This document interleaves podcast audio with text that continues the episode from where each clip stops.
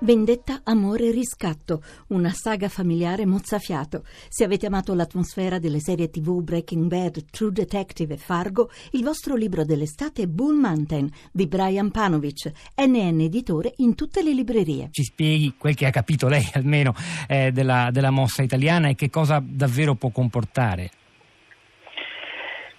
Ma quello che il problema è proprio questo, non si capisce quale sia uh, la finalità della, della mossa, nel senso che eh, il governo italiano ha sicuramente molte ragioni da vendere nella, nella, misura in cui invoca quello che è il vero tema di cui però non sta parlando, e cioè una riforma del meccanismo attualmente assolutamente inadeguato, anzi direi assolutamente anacronistico, di distribuzione delle, eh, delle presenze, cioè del, distribuzione delle responsabilità rispetto all'accoglienza e agli oneri anche dell'accoglienza dei, ehm, dei migranti che arrivano sulle, sulle, coste italiane o sulle coste greche, in generale nei paesi di primo arrivo. Cioè il tema fondamentale è. Sentite? Sì, sì, la sentiamo bene, prego. Sì, scusate, scusate. Il tema fondamentale è eh, come no, l'Unione Europea si distribuisce al proprio interno no, le responsabilità rispetto all'accoglienza dei rifugiati. Questa, uh, questo, questo, tema è oggi regolato appunto da una, dal cosiddetto regolamento Dublino, cioè una norma assolutamente inadeguata e che non è stata pensata per gli vivi ovviamente concentrati, un, insomma, un esodi tutto sommato eh, consistenti come quelli che stiamo, che stiamo vivendo e mh, imponendo la regola del, eh, che la competenza si radica nel primo paese di arrivo, cioè dove la persona mette piede, chiaramente chiunque ci ascolta, che se non, eh, non si occupa di queste materie o non è un giurista, capisce che siamo di fronte a, una, a un meccanismo senza senso che va immediatamente modificato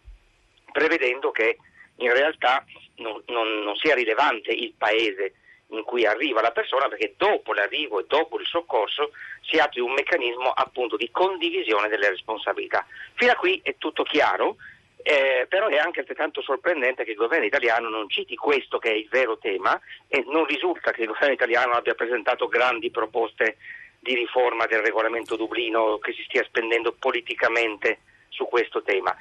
E invece che cosa afferma il governo italiano? Afferma una cosa sconcertante e devo dire profondamente anche il, eh, dire, in contrasto con il diritto internazionale e devo dire anche con un senso di umanità,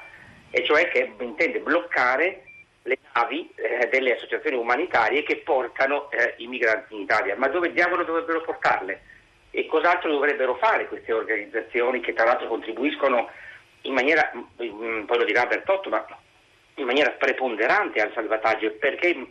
perché in maniera preponderante, perché la missione europea appunto è una missione estremamente eh, dire, insufficiente, questa è una volontà politica evidentemente da molto tempo, e non, e non fa fronte alle vere necessità del, del, soccorso. E quindi il governo italiano dovrebbe rispondere appunto eh, al fatto di cosa intende, cosa, intende ehm, cosa dovrebbe accadere secondo il governo italiano se veramente le ONG non dovrebbero attraccare por- ai porti italiani. Il, le persone dovrebbero forse morire in mare, non dovrebbero essere salvate, dovremmo diminuire della metà i salvataggi, eh, appunto. Cioè, è chiaro che siamo di fronte a un, a un dibattito che non è un dibattito, cioè un, a, una, eh, qualcosa di, di, di grottesco, diciamo. le, le modalità con cui il governo italiano si è espresso sono poco istituzionali, francamente, e, eh, e non, non, sembrano voler cogliere quello che è il problema vero e che, ripeto, credo che tutti, anche tra, penso una, trasversalmente sul piano politico, condividerebbero la necessità che vada profondamente cambiato il meccanismo della, appunto, dell'accoglienza. Posso chiederle che, che, che idee si è fatto lei, soprattutto di questa di questa questione che sembra, diciamo così, centrale ma, ma, ma non, eh, non, esaustiva, non è tutto lì, non si gioca tutto sul ruolo delle ONG. Però il fatto che questa disponibilità al salvataggio in mare e poi all'accoglienza da parte non solo di navi della Marina italiana ma anche di imbarcazioni come la Prudence di MSF o altre abbia giocato più o meno volontariamente un ruolo di attrattiva, di incoraggiamento a nuovi sbarchi e quindi anche a nuovi traffici criminali. Eh, su che si basa?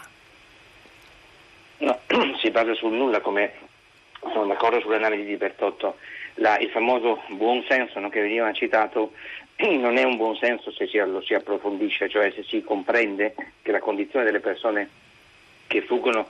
scusate, dalla Libia è una condizione di non scelta. Sono persone che sono uh, già fuggite dal, dal, loro paese di origine per ragioni legate alle guerre che devastano quei territori. Sì, non tutti, paesi. perché poi in realtà andando a... Non no, tutti, ma moltissimi. moltissimi. La, maggior parte delle persone non ha, un, non ha, più possibilità di tornare indietro e si trova nel, in un paese, appunto la Libia, dove a sua volta insomma, è una condizione di, di guerra civile interne, interna, una, una, eh, una, un paese che non ha ratificato la Convenzione di Ginevra sullo Stato di rifugiato e che non fornisce nessuna protezione né giuridica né materiale ai, ai rifugiati, anzi un paese nel quale è noto, eh, i rapporti sono chiarissimi su questo, il, ehm, i migranti vengono eh, torturati, vengono incarcerati, vengono sfruttati, quando va bene vengono sfruttati, diciamo, il, ehm, sono soggetti a grave sfruttamento. La maggior parte dei, dei migranti che, che, arriva in Italia riferisce che forse il posto peggiore, della, l'esperienza peggiore della loro, della, della loro vita è addirittura è stata proprio il paese di transito come la Libia. Quindi il punto non è tra scegliere se partire o non partire eh, la valutazione del rischio, appunto se il salvataggio si allontana, il rischio aumenta, forse le persone non partono. Perché questa appunto siamo di fronte a una non scelta, noi dobbiamo, dobbiamo capirlo. Eh, quindi proprio per questo il, l'apparente no, eh, dire, buon, buon senso insomma, di quel ragionamento in realtà non fa i conti con, con la realtà. E questo è stato chiaro. Senta, sì, sì. Mm, prego, no, volevo fare una domanda di nuovo, sì. avvalendomi della sua competenza giuridica e tornando alla novità del giorno, cioè questa decisione italiana che poi va ancora sì, capita in maniera più precisa nei suoi contorni. Dal punto di vista del diritto, del diritto marittimo, per esempio, allora, se arriva una nave che carica di migranti presso un porto italiano, di Augusta o quale che sia, eh, battente bandiera di un altro paese europeo, ad esempio, francese o spagnola, l'Italia può dal momento che insomma, l'area Schengen esiste ancora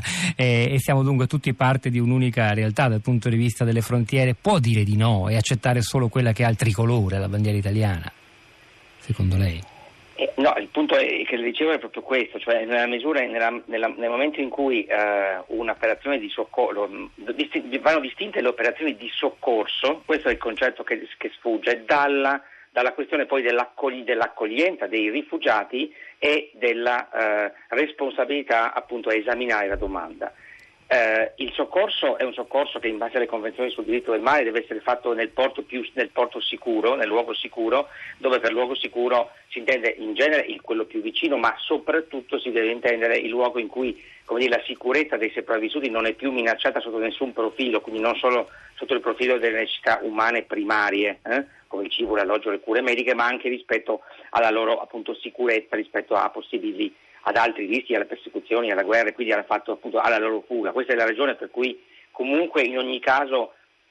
ben potrebbero essere coinvolti altri paesi dell'Unione Europea, ma sono geograficamente piuttosto lontani dal punto di vista diciamo, come la Spagna, come ci hai appena citato, o addirittura le coste francesi, lontanissime, no? Ehm, ma non certo invece altri, altri, paesi come la Tunisia, per esempio, o addirittura l'Egitto, perché sono paesi appunto, che non possiamo considerare sicuri rispetto appunto al, ai, al, appunto, ai migranti. Però il punto è che una volta concluse le operazioni di soccorso che non possono che essere fatte in Italia per appunto evidenti ragioni che chiunque comprende, il vero problema è che quando, come avviene per l'appunto, poi le persone in soccorso fanno una domanda di protezione internazionale, ecco che interviene appunto il micidiale regolamento Dublino 3 che radica la competenza all'esame di quella domanda e a tutto quello che ne comporta, l'accoglienza, l'integrazione sociale, tutto insomma, nel paese in cui le persone si trovano, la, hanno messo piede per la prima volta. E qui è il vero problema, cioè e qui deve intervenire una nuova normativa